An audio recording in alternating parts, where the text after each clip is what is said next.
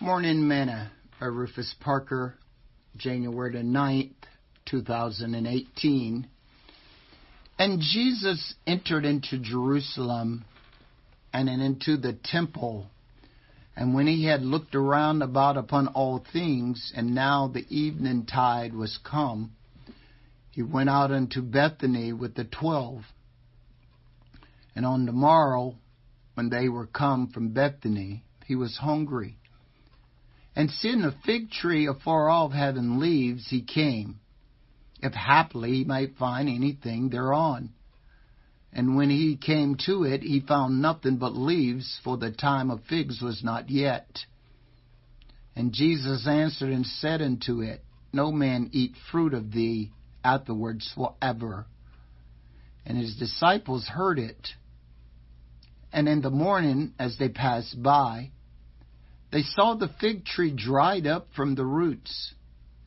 And Peter, calling to remembrance, said unto him, Master, behold, the fig tree which thou cursedst is withered away. And Jesus answered, saith unto him, Have faith in God. For verily I say unto you, that whosoever shall say unto this mountain, be thou removed, and be thou cast into the sea, and shall not doubt in his heart, but shall believe that those things which he hath said shall come to pass. He shall have whatsoever he saith. Therefore I say unto you, what things soever you desire, when ye pray, believe that ye receive them, and ye shall have them. Mark chapter 11, verses 11 through verse 14 and verses 20 through verse 24.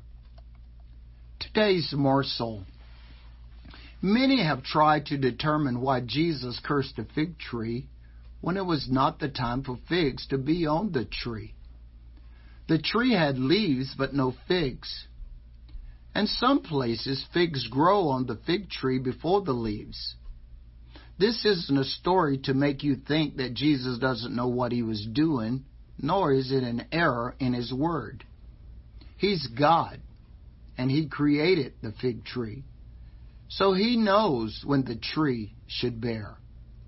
The story isn't about no figs on the fig tree and Jesus being hungry. The story is to draw our attention to the importance of believing when we pray as we see Jesus' answer to Peter when Peter told him the tree was withered away that he cursed. To which Jesus replied, Have faith in God. For verily I say unto you, that whosoever shall say to this mountain, Be thou removed, and be thou cast into the sea, and shall not doubt in his heart, but shall believe that those things which he said shall come to pass, he shall have whatsoever he saith. Therefore say unto you, What things soever you desire when you pray, believe that you receive them, and you shall have them. Faith requires you to simply take God at His word. Sing this song today. Faith can move mountains mountains of fear and of doubt. Faith can move mountains. So why don't you try your faith out? Thought for today. Faith requires you to take God at His word.